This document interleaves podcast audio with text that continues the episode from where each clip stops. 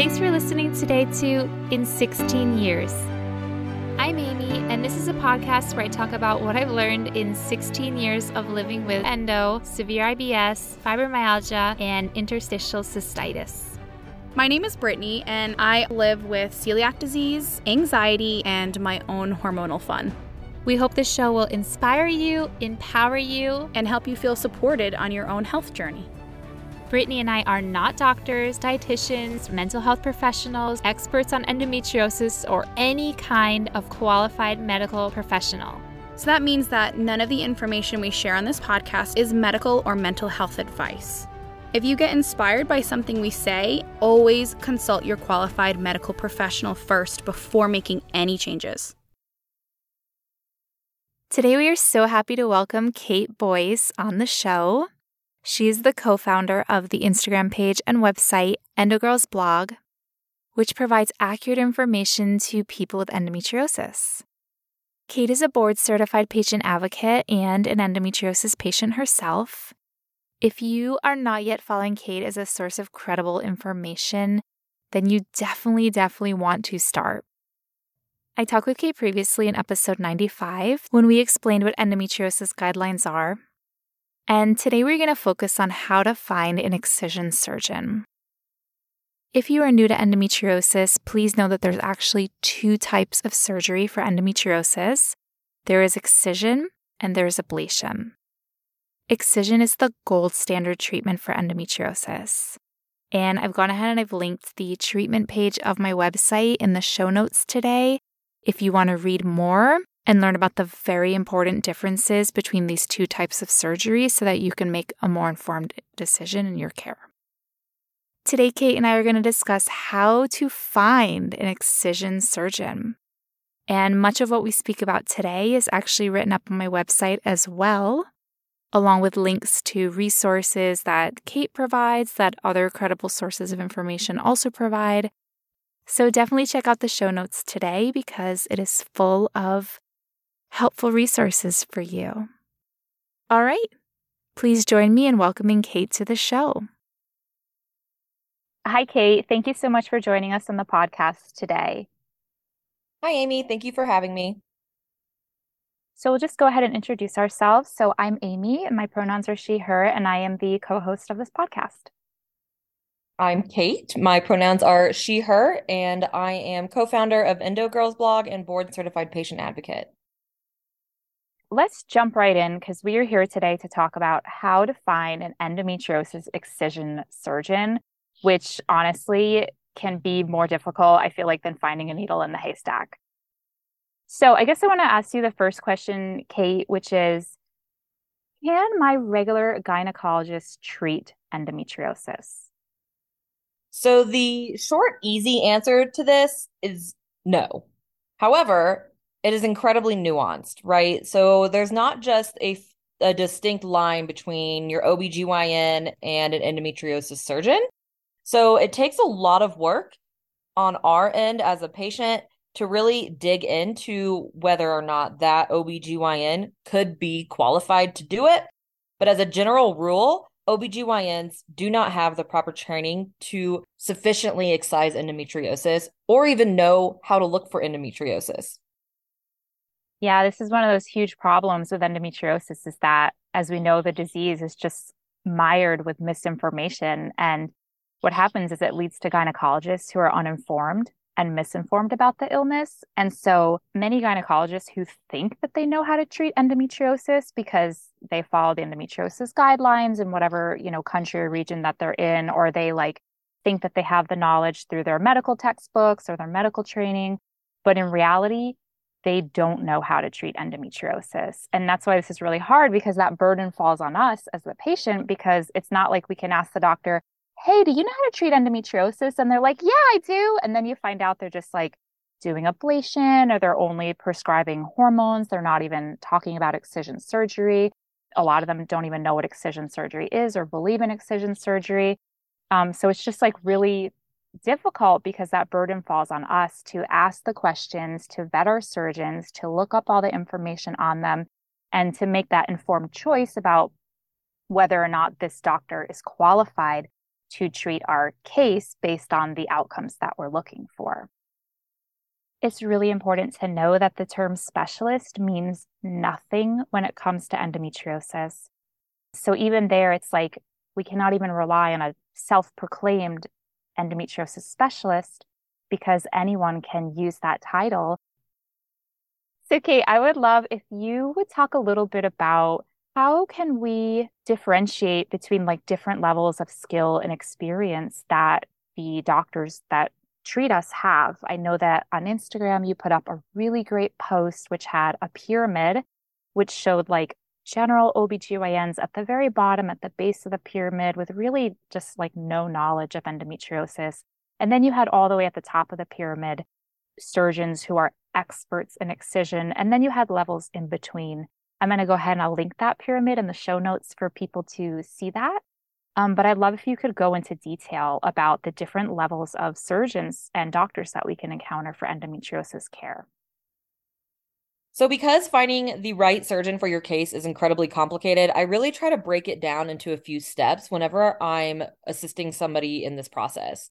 So, for somebody who's brand new to all of this and they've all they have found out so far is that they've seen online that OBGYNs are not necessarily endometriosis surgeons, but they don't really know what that means.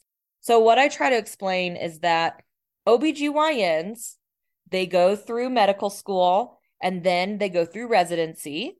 And then during that residency, they aren't taught endometriosis excision surgery, right? They get a very brief introduction to doing a laparoscopic surgery, but that's just so they can go in and do you know, basic investigation. So, say if a patient is experiencing like infertility, they can go in and they can look to see if there's anything structurally wrong with the anatomy. But, and they can do, you know, hysterectomies and just other basic procedures.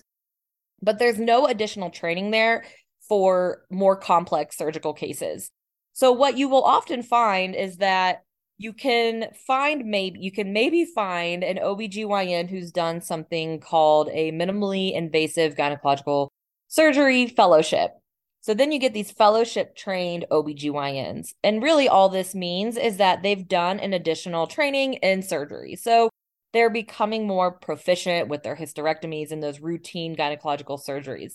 Right there, I think it's really crucial to understand that because this fellowship exists, that really points out how lacking the surgical training is for regular OBGYNs in residency. So the fact that this fellowship even has to exist right there pinpoints one of the first problems that we're facing. However, just because they've done this fellowship, it doesn't mean that that fellowship specialized in endometriosis. What I point out is that at that point, you know, that's just like I said, you know, they're more proficient at hysterectomies, maybe fibroid removals, other various gynecological surgeries. At this point, sometimes this is where these doctors will call themselves endometriosis surgeons because they've had a little bit of an additional surgical training. So they're like, oh, yeah, all right, well, I'm an endometriosis surgeon. However, there's no such thing as a fellowship that ends up with the doctor being considered an endometriosis excision specialist. That just doesn't exist. We want it to exist, but it doesn't. So then, you know, it's up to that doctor at that point if they want to go on and further their education with endometriosis. So oftentimes that really just looks like a lot of these surgeons talking amongst each other, tips and tricks. There's no standardized method for learning how to do this. There are a few fellowship programs out there that do focus on endometriosis excision. One of those is provided by the Center for Endometriosis Care and quite a few of our specialist surgeons have done that fellowship where it is strictly only focused on excision of endometriosis. It's very rare. And the other problem that we face with that is that, you know, doing this additional surgical training is out of pocket for these doctors. So, you know, it's not really their fault if they don't want to continue on to learn how to be an excision surgeon because they probably they went to school already for so long if they've already done a fellowship in, you know, gynecological surgery, they just need to get to work and make money. And I don't blame them, right? So it's not really their fault. You know, it's a very it's a systemic issue from the top. And so I think this is one of the reasons that we have so few endometriosis surgeons, is because it takes so much time to learn, it's complicated to learn, and then it's also expensive. And so if we're fortunate enough, you know, when we're digging through, we're finding doctors, and these are all questions that are appropriate to ask. What kind of additional surgical training do you have? Is any of that, you know, specialized in mm-hmm. endometriosis? This is when, you know, if you look at my pyramid that I made, I've got, you know, the OBGYNs at the bottom that don't have the additional surgical training. The level above that is those OBGYNs with that fellowship in minimally invasive gynecologic surgery. And then right above that, this is where it's like you've got those surgeons that have done that fellowship and they've got a lot of years under their belt. So they're not just fresh out of fellowship. They've got, you know, the the practice and they've come across more complicated cases and so they've just kind of like learned their groove surgically. However, this still doesn't make them, you know, an endometriosis surgeon even if they've been operating on a few endometriosis cases. That doesn't necessarily mean that they're super proficient at that you do get like a level above that where a lot of these surgeons will really truly believe and call themselves endometriosis specialists at this point because they really, I mean, they truly believe it. And however, there's a lot of hints when you're talking to these doctors that let you know that they're not actually the top tier of an endometriosis excision specialist because they they'll they'll use terms or they'll say things like well, this area is too dangerous to excise, and there's not enough evidence to prove that cauterization, or more commonly known as ablation, can't be utilized, right? So there's a common idea amongst these doctors that if it's superficial endo, you can just burn it off and it's just as effective. Or they'll say things like hormone suppression after surgery is necessary to get rid of maybe microscopic endometriosis that's an incredibly controversial term. A lot of the specialists don't believe microscopic endo actually exists. It's kind of just a cop out. I'll just jump in and say that actually, Brittany and I, we did an episode on um, the appearances of endometriosis, and of course, why that's so important that the doctor be able to recognize all the endometriosis and its colors and forms and appearances. And we did talk about the microscopic debate in that episode if anyone is further interested in that. Yeah, that's super controversial. Absolutely. And it's important to note that you know, these surgeons they're they're becoming more familiar with endometriosis at this tier and maybe they're starting to recognize different forms um and different appearances and different colors, but they still just you know, they've only done maybe a couple hundred of these. And I know that might sound like a lot, but when you hear that the top surgeons have done thousands, it really puts that into perspective. So, I do like to tell patients because it is really hard to access some of these top tier surgeons. I always make it clear that if the only surgeon you can access is one that's, you know, right below that top tier, where maybe they do believe in microscopic endo, maybe they do believe in cauterization or ablation of certain areas, I let them know that it's okay if that is all they can access, right? It's really important that we recognize that not everybody's going to be able to access one of the very best top tier surgeons. And so I always make it a note to these people to say, listen, you can still have a successful surgery even if you can't access the top. And this is important because I feel like a lot of patients, you know, they will just give up, right? They're like, well, I can't access the best, so I'll just settle for the OBGYN. You can still totally take the time to at least find that surgeon that has more experience, has at least done some endometriosis cases, who at least understands that excision is an important part of removing the disease. And I have met quite a few patients that they recognize they didn't access the best, but they have a significantly improved quality of life. One of the key points to this is making sure that they've got the additional surgical training so that they don't necessarily make your situation worse. That's something that we often need to discuss because we have said in this community for quite some time that no surgery can be better than bad surgery. Sometimes doctors that aren't necessarily fans of us in the adv- advocacy community will say, these patients, all they want to do is push for surgery, surgery, surgery and that's not necessarily safe. And I agree with that to some extent. We're definitely not promoting just going and having surgery with anybody. we're promoting taking the time and researching your surgeon so you're not having repeated surgeries with someone that's not capable. And more often than not, the unfortunate reality is when we're going to an OBGYN and we're having surgery year after year or even every ever every other year, when they're going in and they're cauterizing or ablating, they're generating a lot of scar tissue. And you get a lot of scar tissue, you get a lot of adhesions. There's a lot of smoke that's generated during the process and that really irritates all of the tissue internally that was never meant to be messed with anyway. So it can really just set us up for failure. And that's why, unless there is a medical emergency, it can be very beneficial to take the time to research your surgeon. So, so say, you know, you can't access the top, but you can still access a good gynecologic surgeon who at least isn't going to make the situation worse. And ultimately, the goal is, you know, improved quality of life. Another thing that we face in this tier of surgeons is that they'll call themselves an endometriosis excision surgeon. But what I've noticed is patients will get their pathology report back and they're only excising a few bits, but they're calling that excision. So what they're finding is that, okay, maybe they sent like three samples to pathology and then they'll read in the their post-operative report will say other areas were fulgurated, which is another common term utilized for ablation. And that term usually confuses patients. And I say, no, that's that's essentially the same as ablating. And then they'll say, well, it doesn't matter because it was, you know, in a, a difficult area or it was just superficial. So they'll still call themselves an excision surgeon. And that's a reason that it's important for us to ask that question specifically. When you say you're an excision surgeon, are you actually excising all of the endometriosis or does that are you leaving room there for some superficial ablation there I'm going to go ahead before you move on to the very top tier of the pyramid. I'm just going to go ahead and kind of summarize what you've talked about so far.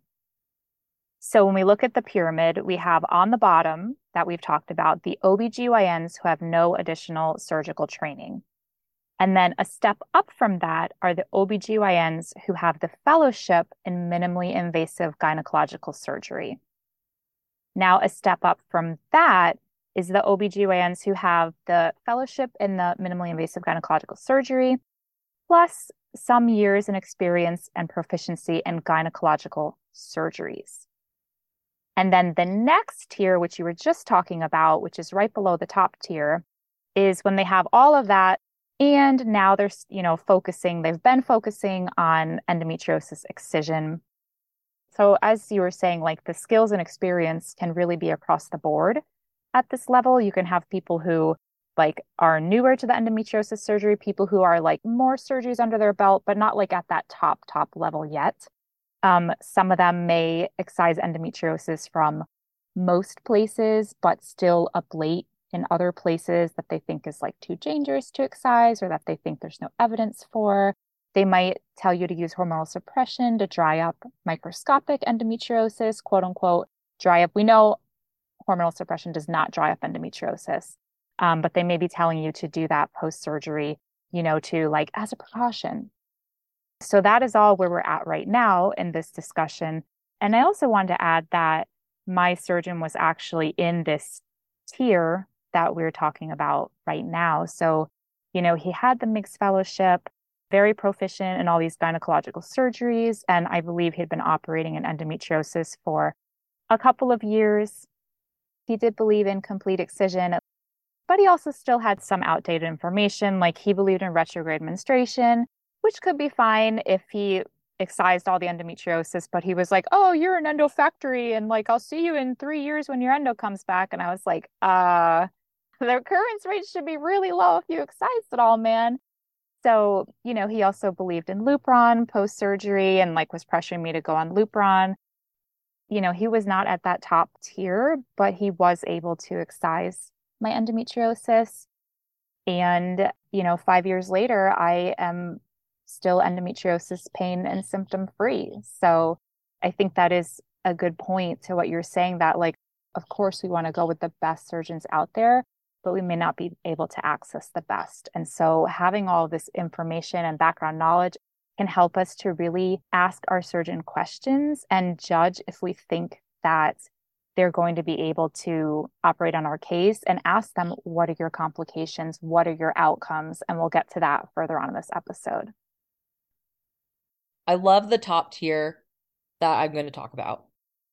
This is what I feel like I've dedicated so much of my work to finding um, and breaking down for patients because this is such a unique group of surgeons. Um, unfortunately, there are so few of them.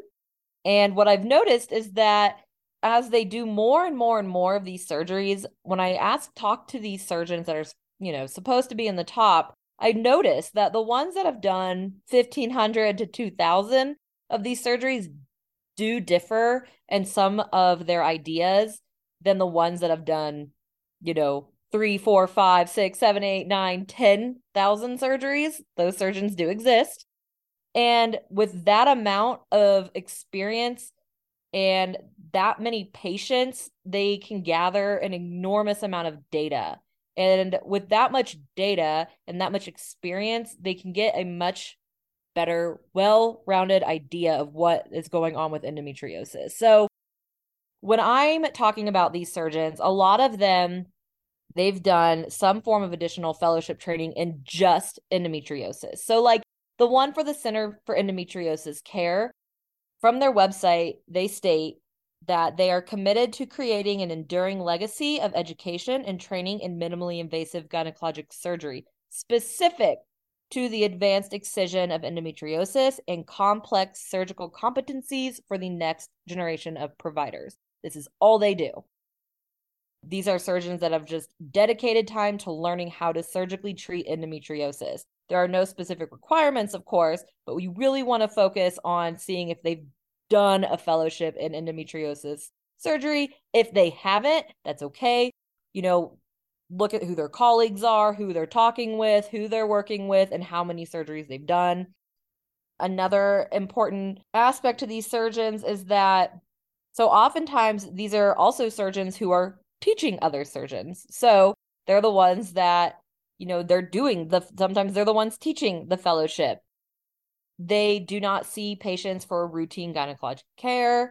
They are able to find and remove all endometriosis with a multidisciplinary team. So this can get controversial because people will say, well, no, my surgeon is an expert and he said the endometriosis in this location is just too dangerous to remove. When I've spoken to the actual top surgeons, I've only heard of one case where they couldn't remove the endometriosis because it was detrimental to the integrity of the actual heart. That is the only time that I'm aware of speaking with these surgeons. Ones that aren't at that level, of course, they'll say, oh no, there are other areas that are too dangerous. Something that I really respect is that these surgeons that are in that top tier, but maybe they're just not quite at that like multiple thousand point, or they don't have that multidisciplinary care available is what I love when, you know, a patient tells me, "Hey, they ended up not removing an, an endometriosis in this one spot and they admitted it not because it can't be, but because they don't necessarily think that they can do it safely. But hey, my colleague here definitely can. So let's follow up with them to see what they think. And that that really just shows that higher level of surgical knowledge and understanding their limitations, and but saying, hey, you know, not being arrogant and saying, oh, it can't be done just because I can't do it. They recognize, okay, I do have a colleague here that does specialize. That typically happens with thoracic endometriosis. So, and when we say a multidisciplinary team, what what matters here is that so so if a patient thinks they have thoracic endometriosis, yes, our top surgeons could probably do it.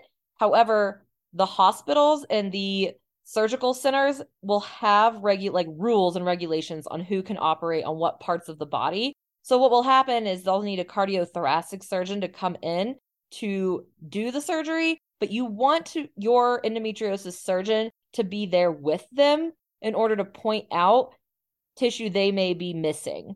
So sometimes in this more subpar care that I've heard of, they'll say my surgeon does multidisciplinary care but then they later find out that their endometriosis surgeon wasn't even assisting, say, the cardiothoracic surgeon. So then they're like, well, how do you know they actually got all the endometriosis? You don't, right? Because the cardiothoracic surgeon isn't going to be proficient in endometriosis. So it's really important to make sure that they're working together and that is another indicator of that really top tier surgeon is that they're collaborating anyone can say they do multidisciplinary care but are they actually collaborating with that other surgeon so and these are soup when i say like they've done thousands of surgeries it's not just like in the past i mean they're consistently high volume um the high volume ones that i've spoken to they're doing 6 to 10 complex surgeries per week that's not just oh, they're doing six to 10 endometriosis cases that take an hour. These are complex surgeries that take hours upon hours. They often will need bowel resections. These are not just simple endometriosis surgeries. Another thing I've noticed is that these really top surgeons, they're not the ones pushing out academic papers. So they'll have you'll see that there's some surgeons out there that say they're the top, but they're always pushing out these academic papers. The top surgeons I've spoken to, they're too busy. They are in the operating room. They don't have time to be doing this other academic stuff. I absolutely have a lot of respect for the individuals that are doing the academic work, but it's just not the same as being a excision specialist. You know, I think we've really outlined like the different levels of the pyramid and all these different aspects when it comes to like experience and skill level and volume of the top surgeons, but I'd love to ask you like very specific pointed questions about who makes a good endometriosis surgeon. So the first thing I want to ask you is we know that a good endometriosis surgeon is a highly skilled, high volume excision surgeon, right? Who understands endometriosis, how to properly diagnose and treat it with good surgical outcomes and low complication rates. What do you think is high volume for an excision surgeon? High volume usually means six to 10 excision surgeries per week. And again, complex surgeries, not just, okay, going in, completing within 45 minutes to an hour. These are usually surgeries that are super complex that require a multidisciplinary team. So they are six to 10 surgeries per week you know, not every single week, but averaging that. So, this high volume that you're talking about would really be like with those top surgeons in the top level of the pyramid. Um, and I think another good metric that we can go off of is 100 excision surgeries per year with at least five years experience. And this wouldn't be for those like top surgeons in the top of the pyramid, but this could be for those like surgeons who are underneath that top level of the pyramid that we were talking about who have the MIG, who, you know, are doing endometriosis, but just have not yet reached that highest level of skill and experience. Does a good excision surgeon treat obstetrics, general gynecology, or cancer? no, these surgeons are not doing routine care or anything outside of the scope of endometriosis, such as oncology. They, at that point, if they believe that there is a potential for cancer, they do refer out to a gynoncologist for that. So they are strictly focusing on just surgical excision of endometriosis. They will actually sometimes even have you, you know, follow up later for your routine care with your regular doctor, whether that be your primary or maybe you have an OBGYN that you do like. As long as that OBGYN is open and understanding of you going to an excision specialist, they can be great for follow up care. These surgeons are 100% just dedicated to surgery. That is all they do. Sometimes they will hire on, you know, a physician assistant or nurse practitioner to do some of that more routine care. But for the most part, these top excision surgeons are only doing surgery. My own excision surgeon. So this was back in 2018. And like I said, he was not at the top level of the pyramid, he was at the second to the top. Um, but I learned afterwards, because unfortunately, when I first did my excision surgery, I still was not the advocate that I am now. So I didn't have all of this knowledge and I didn't know to ask all of these questions. Um, so I found out afterwards that my surgeon actually still was doing routine gynecological care at that time. He was still doing pap smears, he was still delivering babies, but he was shifting his practice more and more towards excision surgery. And I know that like a couple years ago, he actually did move specifically to a practice where he would not be doing that gynecological care and he would only be doing surgeries.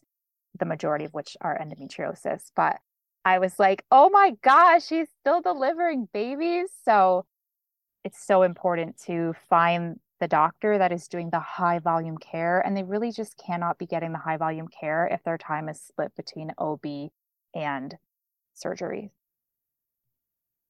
So we've established that it's not enough that the surgeon does surgery in gynecology. It's not enough that they have that MIGS fellowship. They really need to understand how to recognize endometriosis in all of its colors and appearances and locations. So, can you tell us why this is so important? This is important because sometimes endometriosis does not appear in the way that is traditionally taught in medical school or even OBGYN residency. So they're typically just taught to look for what's called, you know, those black powder burns. The unfortunate reality is that endometriosis can appear in a variety of ways. And also, there sometimes, even if they do know how to recognize various forms of endometriosis, they even more so need to know like what signs to look for in the body for them to further investigate an area for endometriosis. So sometimes endometriosis will be hidden pretty well, and the surgeon has to kind of go digging for it. But what can be helpful is if that surgeon has done enough of these cases where they know, like, hey, this tissue looks a little bit shinier than it should, or this tissue looks a little bit taut. Let's investigate that spot further and so then they start to dig basically, and then they'll find, you know, a whole pocket of endometriosis. That is why it's so critical to have that experience in knowing all forms. We're not talking just how the endometriosis looks, but also looking for the hints in the body for what could indicate that there's endometriosis further in that area. That's why it's so critically important. So the ones with less experience you know, they may not know what those signs are. And so endometriosis can be very easily left behind. And we get into a really messy spot here, because you'll have surgeons that are like, no, I'm an excision surgeon. I got it all. I don't know why you're still in pain. And then they'll go to somebody that has, you know, more experience. And it was simply because they just missed some little signs and hints of where to dig deeper to find the endometriosis when that endometriosis gets left behind, it's really complicated, right? So that surgeon may genuinely believe that they got it all, but it really could be hidden. Sometimes, even the best, you know, they're still humans. Sometimes it can go miss because endometriosis is incredibly complex and it typically results in persistent pain that is very specific. It's very different than when a patient has pain after surgery that's not related to endometriosis, which can happen just because the nature of this disease. But when the disease is left behind, you know, because it was missed, we don't get proper resolution of those specific symptoms.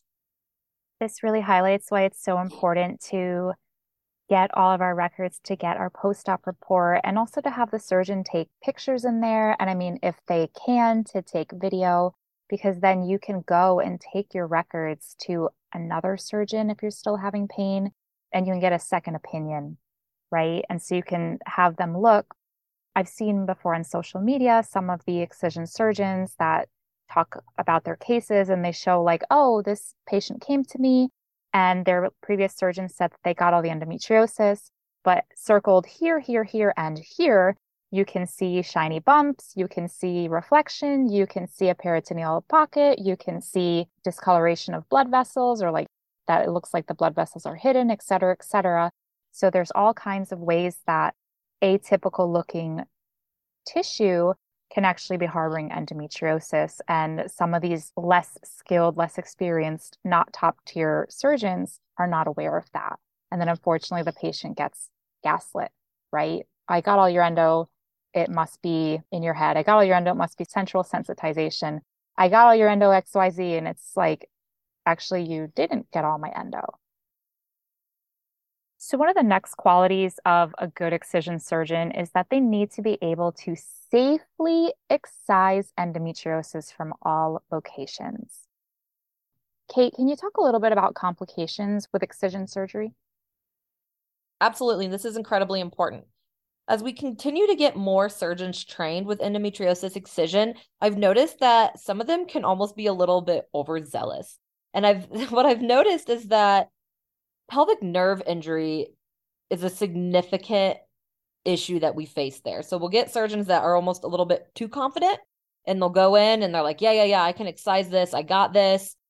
And we get long term complications associated with that. Maybe don't recognize it right away, but we're learning that it is incredibly easy to essentially mess with the nerves in our pelvic cavity that have great implications.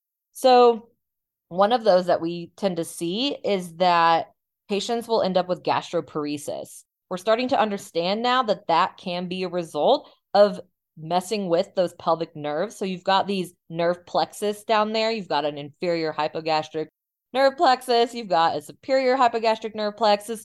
But what happens is that they're so intricate and if they're just slightly messed with the wrong way, then you can have serious issues later on. And a lot of the times that is that is like that gastroparesis where there's a miscommunication or non-communication between those nerves and the brain. So it's incredibly important when you're looking for these surgeons to say, "Hey, what kind of training or what kind of experience do you have with nerve sparing surgery?" That's what you want to look for. They're really aware of the pelvic nerve structures and they're really aware of how to safely navigate around the nerves and how to safely, sometimes it's not as common, excise from those nerves. Another issue that we face with excision of endometriosis is a lot of ureter complications. So, endometriosis has a propensity to cause scar tissue and adhesions around the ureters. And those ureters will become, you know, stuck to the ab- abdominal wall. And in order to properly free those ureters, you know, they're going in there in a very delicate space and they're doing a lot of cutting.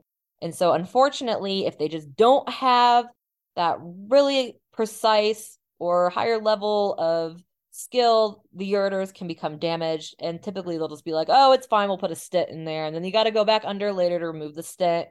That's kind of one of those, that is a question that you can ask, you know, your surgeon. Is this something that you have to do often? They should say no. Um, some of them are just kind of like flip it about it, like, oh yeah, but it's no big deal. We just put a stent in there. You know, the no. You can go to a surgeon that can tell you otherwise. Of course, there could be extreme cases where it is necessary.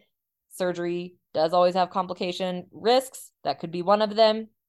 And another one that we we see a lot of is when it comes to bowel endometriosis um, maybe those lesser skilled ones will be like, okay, well, we got to do, you know, we have to operate on your bowels. Maybe you're going to need a bowel resection and you're going to need a long term colostomy bag.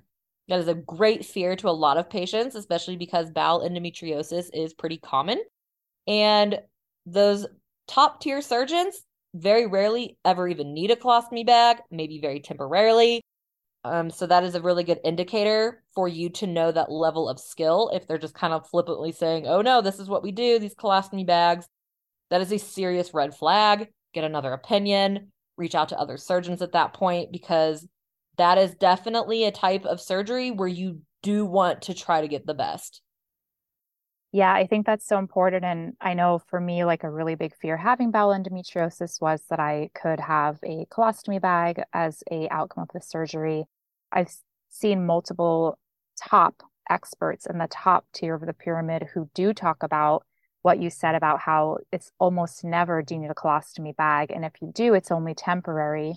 So it should not be something that is expected going into the surgery. And those rates, like you can ask your doctor how often do you do a colostomy or like what are your rates of colostomy those rates should be very low the top surgeons have rates that are like under 4% like you know 1 2 4% but these should be like very very low rates of colostomy i think it's so important that the doctor know the limitations of what they can do and what they can't do, right? So, as we said, we don't want this doctor going in and being like, okay, well, like I think I know, so I'm just going to go for it. And then later they do more harm than good and they can cause you long term complications. Unfortunately, my own doctor, my own excision surgeon, he left behind a little bit of endometriosis on my rectum. Like they actually got the bulk of my bowel endometriosis and then they told me they left behind endometriosis on my rectum because, in their opinion, they felt that the benefits did not outweigh the risks. Um, now, as we were talking here, probably it is that they just lack those skills and that another surgeon with more skill could have removed that endometriosis.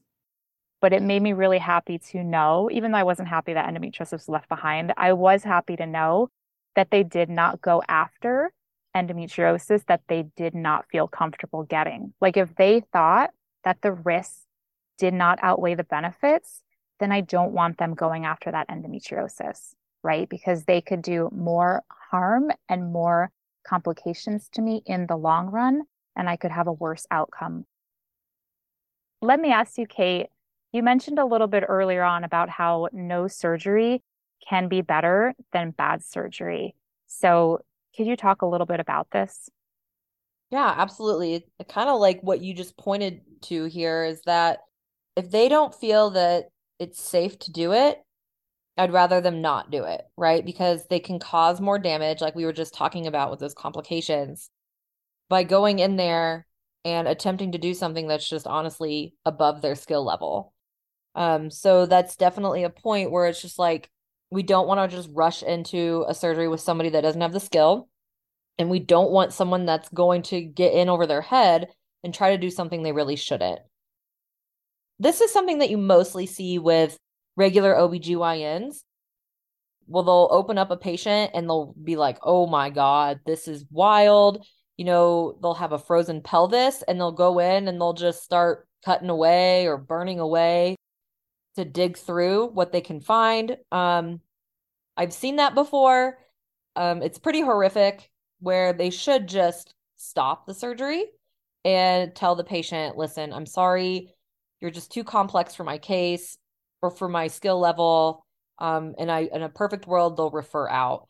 However, the unfortunate reality is that some get in there and they're just determined to do something, um, and they can cause significant damage. I don't know of any other surgical specialty where that would ever be considered okay, but for some reason in the OBGYN community, they just they just do it. Yeah, something else I want to point out when it comes to how no surgery can be better than bad surgery is that until now, we've been specifically talking about excision surgery. But something that you mentioned earlier that I think is really important to point out is that ablation surgery, which is the superficial burning of the endometriosis tissue, that can cause more damage inside of a person. It can cause scar tissue. It can bury endometriosis under scar tissue, which can make future excision surgeries more complex. It can leave behind carbon damage thermal damage, and that can stimulate a foreign body giant cell reaction, which can become its own cause of pain. So there are surgeons who do believe that for this reason, and the fact that ablation does not actually remove the endometriosis, that ablation should be banned, right? That gynecologists should not be performing ablation surgery on patients. So I think this is also really important to point out is that although today we are talking specifically about excision surgery, this can be another really important case where if you're thinking about doing an ablation, in many cases, barring an emergency, as you were saying earlier, then it can be better to wait and save up and get the proper care that you need the first time around rather than having a poorly done ablation surgery that leaves you worse off and makes future surgeries even more complex due to scar tissue and damage. So, this is a really important point that you've made here. So, for myself, I was diagnosed by my OBGYN. I am fortunate that she did not go in and just start, you know, tearing stuff and cutting stuff and burning stuff. She only identified a few pieces of endometriosis and she fulgurated those. So she superficially re- removed them and then closed me back up. At that point, all I knew was that I had to find somebody that could really take care of this disease. My sister was also diagnosed the same time as I was. I then waited four years, almost four years, until my actual excision of endometriosis. Yes, I was in pain. Yes, it was awful. But I knew, I just had a gut feeling that it was better to not have an inexperienced surgeon go in and continue to try to do something that they just really didn't understand. And I knew this because, you know, I'd asked them questions about endometriosis and they were just like, really, they didn't seem to have many answers. And I was like, oh, this isn't good enough. So I get it. I waited. And when I finally got to my surgeon, he told me, You're going to have a lot more success with this excision because you haven't been botched by other doctors. He's like, There's only so much we can do as the top surgeons to help you when you've had repeated botched surgeries that have just created an incredible hostile environment that just becomes hard to treat. So, another really important quality of a good excision surgeon is that they believe in complete excision. And I know, Kate, that you touched on this earlier, but I just really want to hammer home this point is that they plan to do excision of endometriosis from all the locations with no ablation. So that is a really important question that you can ask them is, you know, do you do excision? They say yes. And you can say, will you be doing any ablation alongside that excision? Right? And if they say, oh, yes, like I also do ablation on superficial or I do ablation when it's on this spot, that's a red flag to you to know that, okay, they do, they say they do excision, they may be doing excision in some parts, but they're also doing ablation. Do I want an ablation? Likely not. That's a really important question to ask them. And I think another really important thing to point out is that they are not going to leave endometriosis behind because of poor surgical planning. So they're not going to get in there and then be like, oh my gosh, this patient has bowel endometriosis. And, you know, we had no idea. We didn't even have a GI surgeon on hand. I mean, they should be looking at your case, looking at your symptom profile, doing ultrasound or MRI or preoperative scans, trying to get knowledge in conjunction with your patient history to have the multidisciplinary team that they potentially need on hand at the time of your surgery so that you don't have to go do a second surgery with them. Will you tell us for a minute, Kate, about so we know that there are surgeons who say, oh, we couldn't get your endo because it was too risky in this spot. What do you think of this? For the most part, that just leads me to believe that the surgeon just simply does not have the skill.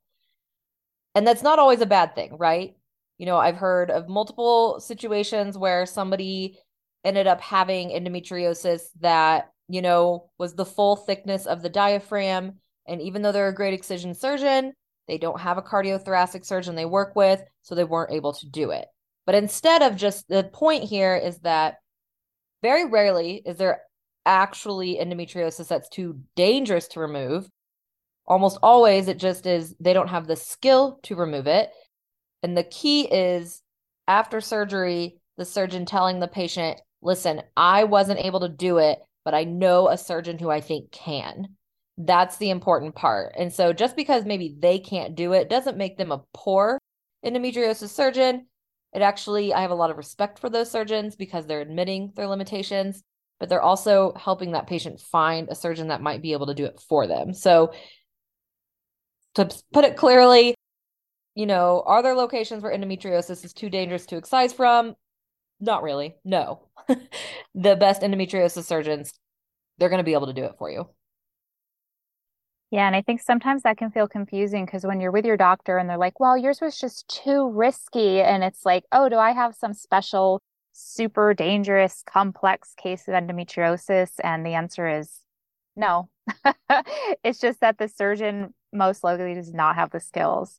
And a good surgeon should be able, like you said, to recognize that and refer you onward, not just like paint your endo as too risky and then be like, okay, well, you're a lost cause because it's just too risky. I want to talk for a minute about these surgeons who want you to jump through certain hoops in order to get your surgery. So there are surgeons out there who say things like, okay, well, I'll only operate on you if you do Lupron first or Zoladex first, or some other hormone first for X number of months. And then if that doesn't work, we'll do the surgery. Or there are surgeons who are like, well, I'll operate on you if you try all the other options available and they don't work.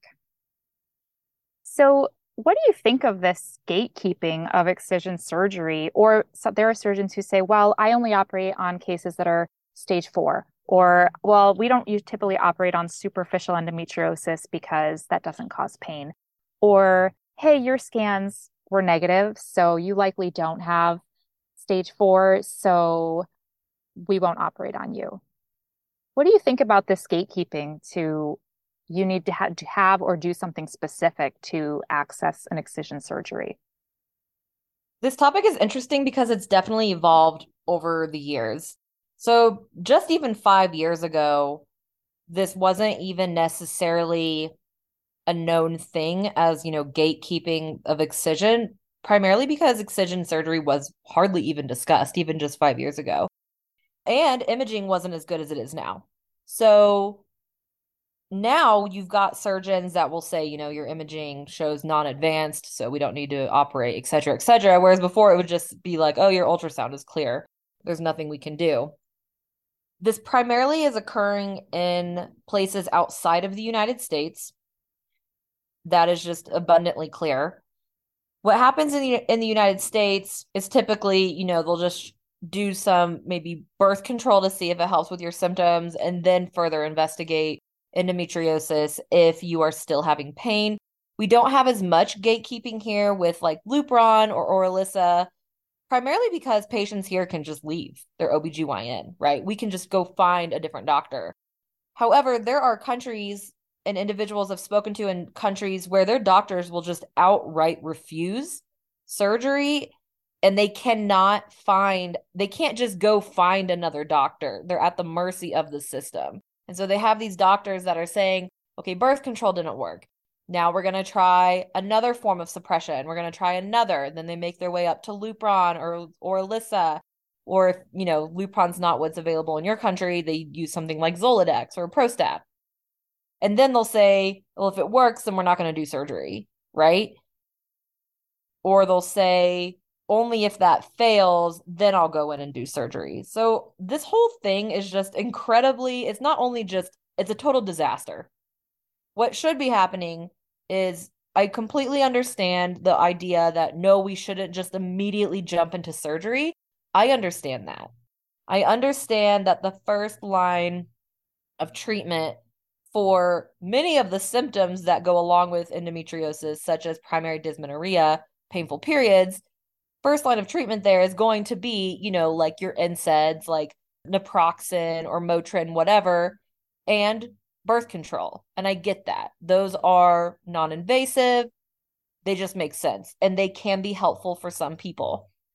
The issue is that if that pain is persisting, or you're having those non-specific symptoms that we sometimes don't pay attention to as being associated with endometriosis like painful bowel movements, painful urination, those type of symptoms are still persisting, surgery should not be denied. Surgery and it also shouldn't just be done by an OBGYN. In a perfect world, your OBGYN is going to say since they're usually ones to catch endometriosis first, "Hey, you know what? I think you have endometriosis based on your symptoms. If you want to try birth control because that is the first line of treatment typically, that's an option, or we can go ahead and refer you to maybe an endometriosis surgeon or somebody who focuses on this to do a more thorough investigation and a surgery. So it's really complicated. No, they should not be gatekeeping surgery, but we also don't want inappropriate providers conducting the surgery. So it's just, it's so nuanced, you know, it's like there absolutely should not be gatekeeping with the more severe drugs like Orilissa or Lupron. That's completely inappropriate.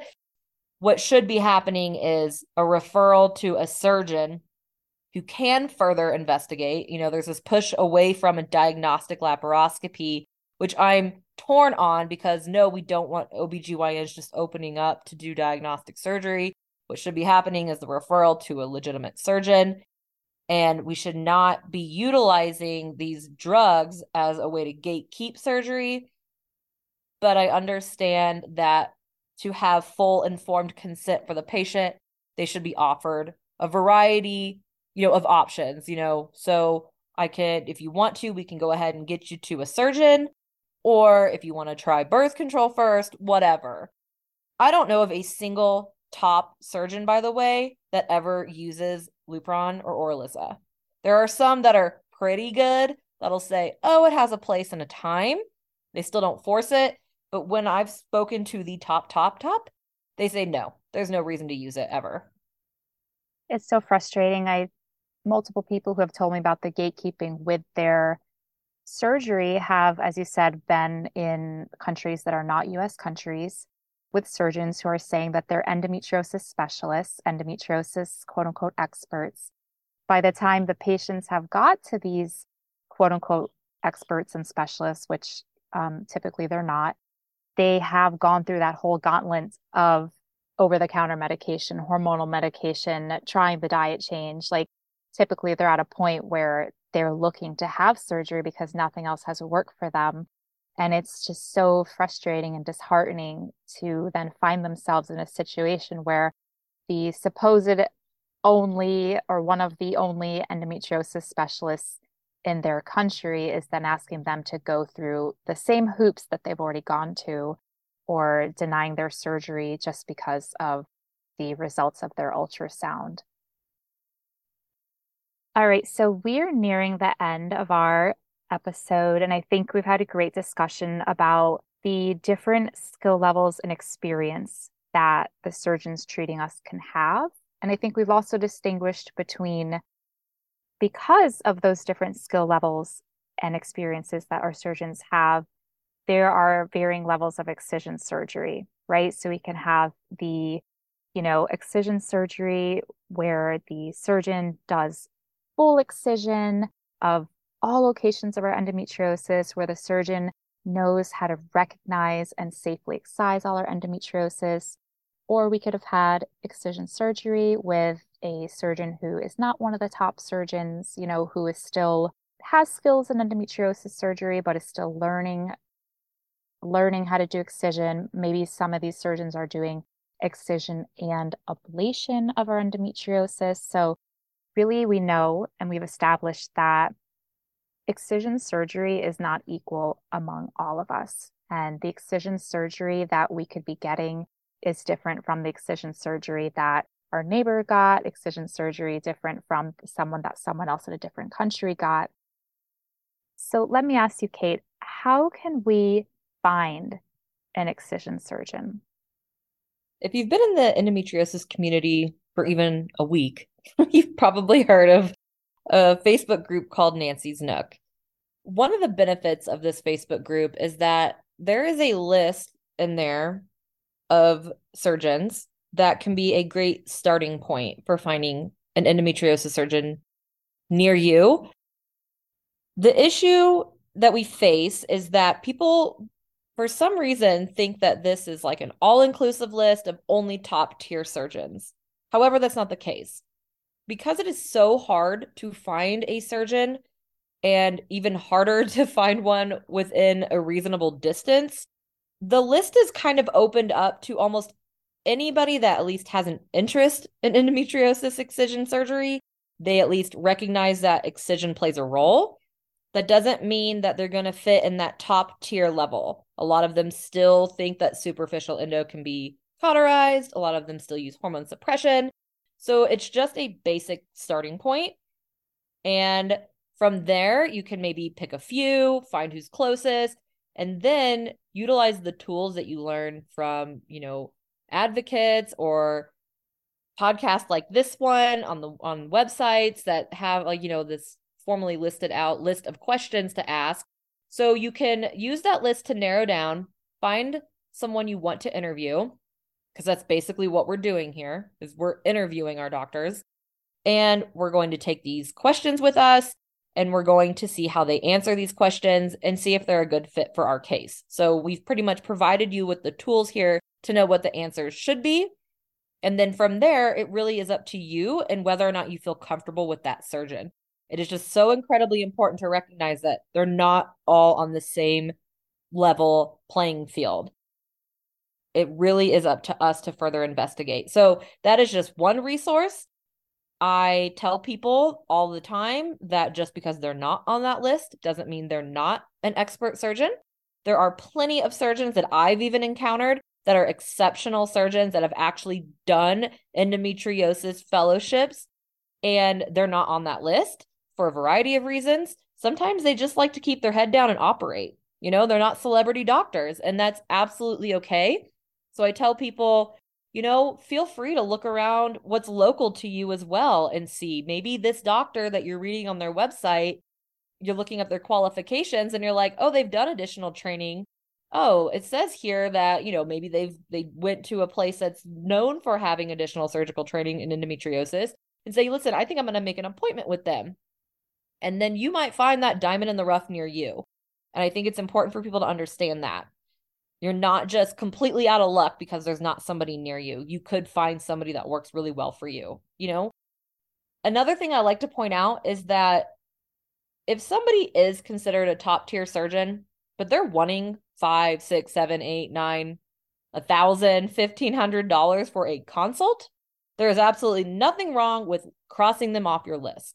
There are plenty of exceptional surgeons out there who are not going to charge you an exorbitant amount of money for a consult. If you want an actual telehealth appointment, then yes, sometimes that's going to cost some money, maybe a couple hundred bucks tops. A lot of our good surgeons will just do a free case evaluation, you know, just reach out to them in some way. They're usually open to chit chatting with you. The really great ones don't seem to have an ego, they really do want to help. Um, the ones in a more traditional setting, you know, you might have to make an appointment, but they should, you know, if you have a if you have good insurance, it shouldn't be it shouldn't cost you a lot of money. So there are a few ways, you know, you can you can go about finding the right surgeon for you.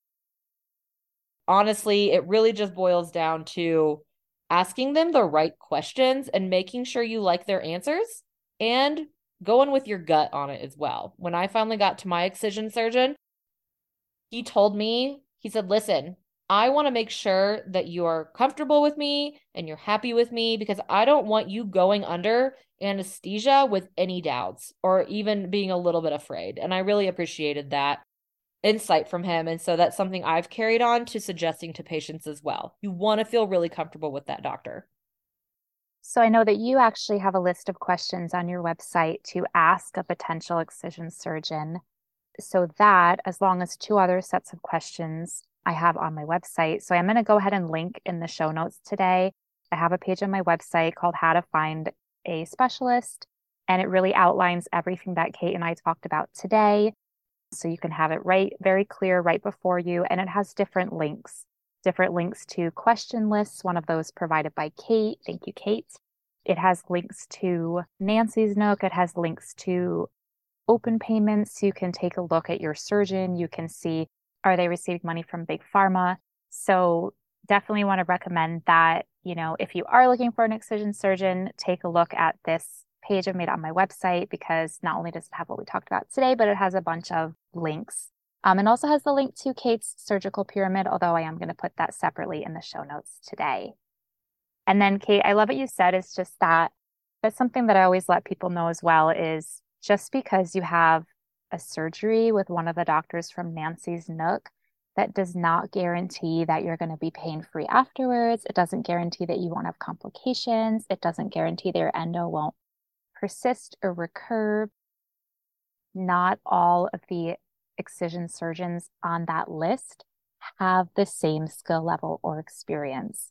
So, this isn't something that we should just take for granted. And I know that I did when I was looking for a surgeon back in 2018, I just thought if they were on Nancy's Nook that they were a good surgeon. So I didn't ask the surgeon any of these questions. I literally just I showed up and I was like, I think I have endo, and he was like, oh, I think you do too, and we just booked a surgery with like no questions. And it was actually only later in the post-op when he started talking to me about Lupron and how endos from retrograde menstruation, and he left some endo behind, and I was like, ah and it would have been really nice going in to have asked all of the questions so that I could have judged is this a surgeon that I want to operate with? And then, as you said, if they're not on Nancy's Nook list, that doesn't mean that they're a bad surgeon. Not every excision surgeon is on that list. So that list is not the end all be all, but it is it can be a really great potential starting place for a lot of people. One more thing I want to talk about is if the surgeon is a robotic surgeon versus a standard laparoscopic surgeon. And I just want to say that we actually did an entire episode that just aired with Dr. DeLumba talking about robotic surgery. So we really recommend you go back and listen to that. Um, Dr. DeLumba is an expert excision surgeon and he has done over 8,000 excision surgeries. So he is one of those like top volume surgeons that we're talking about in the pyramid. But basically, what we talked about in that episode is that the robot is just a tool. The robot does not make or break your surgery. The robot does not mean you'll have better or worse surgery. It comes down to the surgeon's ability to recognize endometriosis and then safely excise endometriosis. There are excellent excision surgeons with great patient outcomes and low complication rates who use the robot. And there's also excellent excision surgeons with great patient outcomes and low complication rates who don't use the robot. So the robot is just a tool and it's not a make or break for your surgery. Last question, Kate. Does it matter, at least here in the United States, because in different countries it's different, but do you think it matters if the surgeon is in network with your insurance or not in network? Obviously, the costs will be different, but I mean, do you think it matters in terms of surgical skill?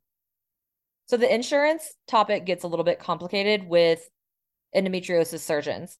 So, first, it's really critical to understand that the reason that some of these surgeons are, quote, out of network providers is not because they are simply greedy, as especially surgeons in other countries I've heard tell patients, oh, those United States surgeons, they charge all this money because they're greedy. That's not the case. What's really going on is that our doctors and surgeons, they contract with insurance providers and they negotiate reimbursements based on those relationships that they form the federal government actually dictates some of the reimbursement values and then they vary from insurance companies. So what happens is that surgeons and doctors as we're learning more publicly in the in the United States, they're pretty much dictated by insurance companies on what they can do. So you'll hear about doctors complaining that they'll prescribe a medication, a life-saving medication and insurance will deny coverage to that patient. This is a common theme with insurance companies. They're dictating care, even though sometimes they'll deny care that the provider has decided is necessary, but insurance doesn't want to pay. So, what happens is that our surgeons that are, quote, ones that, quote, take insurance or in network, they are still dictated by the insurance companies that they're contracted with. So, what can this mean for the patient? This can mean that maybe you do have a really skilled surgeon but they're limited on the amount of operating room time they have. They're limited on the amount of patients they can see. They have God knows whatever kind of restrictions over their head that can prevent them from spending the necessary amount of time on you as a patient. So, say you get in there and you are very complicated, but the surgeon's like, I have to make a choice here. What do I have time to remove? What do I have the ability to do in my time constraints given to me? And so they're just going to have to do the best that they can. Sometimes this means that they're just going to tell you this endometriosis was too dangerous to remove, when the reality is the insurance company, because of that contract, they just weren't in a position where they could really take the time to do it. Are there great surgeons that are in network? Yes. Is there potential for them to operate to their full potential inhibited by the contracts with the insurance company? Yes. So you may not get their best work because of the restrictions put on them by insurance. Now, when you see these surgeons that are out of network, it's important to understand that out of network doesn't mean they don't take insurance. You need to look at your insurance to see if you have out of network benefits. If that's the case, you can appeal to your insurance and say, these are the reasons xyz i need this i need this surgery with the surgeon we do have i know amy's linked to a resource on how to appeal your insurance to get your excision covered all this means is that your provider has not made a contractual agreement with this insurance company however if you can appeal to them you can get it reimbursed at least somewhat so these aren't just surgeons that are greedy what's happening is because they're not contracted they're not being regulated by the insurance company. They have full ability to go in and do what is necessary to completely treat your disease. If that means they're in the operating room with you for seven hours, they're in the operating room with you for seven hours. They're not being dictated by insurance that says, you got to stop now. There's no time for this. You know, they're going to be there, they're going to take their time. in that respect, you're getting what you pay for. It's an unfortunate reality, but I also want to say there are some doctors out there that kind of ride this wave and exploit it. So, if you are getting a quote that's like $20,000 out of pocket right away, they want $10,000 down up front, that's a red flag because I know some of the best in the best in the United States are not even charging that. So, always work with them and don't go based on just what you hear on social media. Some people will say I was quoted $30,000 by this doctor when in the reality that $30,000 includes the hospital price. What you need to understand is that just because the surgeon is out of network doesn't mean that the hospital they operate out of is out of network. You can see that this is really complicated. What I say is check the price with your surgeon. Make sure the hospital is in network with your insurance because that'll make a significant difference in the amount you owe. And then talk with the surgeon's office if you still can't afford what their quote is to you, discuss your options with them. They're often able and willing to work with you to make it happen. So don't give up just because they say they're out of network. It is worth the fight with insurance to get reimbursed, and it is absolutely worth working with the surgeon's office for payment plans if they offer that and just working with them to make it happen but also make also note that if they're wanting a $1200 consult fee and then $8,000, $10,000 down up front, those definitely are red flags. So there's a sweet spot there. And that's so important to point out is that just because they don't take insurance doesn't mean that they're a good doctor. There are some excision surgeons that I know of that are charging extremely high prices, don't take insurance, and they're not good endometriosis surgeons. So I think when it comes to having an excision surgery for endometriosis, this is a massive financial, emotional, physical undertaking on your body, on your life. And it is so important to fully investigate the surgical skill of your surgeon and their experience. So I think the theme that has been coming up in this episode is that it's just so important to interview and vet the surgeon to make sure that they have the skills to be able to treat your endometriosis. All right, Kate. So thank you so much for joining us today. I cannot tell you how much we love a repeat guest that you came back on the show. And I want to have you on again to talk about endometriosis research because, you know, that is one of the things that you're just so knowledgeable on. So for anyone who's not following Kate, definitely, definitely you want to follow Kate on Instagram. I'll go ahead and I'll put all of your different apps in the show notes today. But just thanks a lot for coming on, for educating us about how to find a surgeon. I have no doubt that this is probably going to be one of the most top listened episodes of our podcast. Number one is the episode that was done with Dr. David Redwine. So, kind of curious if this episode is going to beat that one out or not in terms of popularity.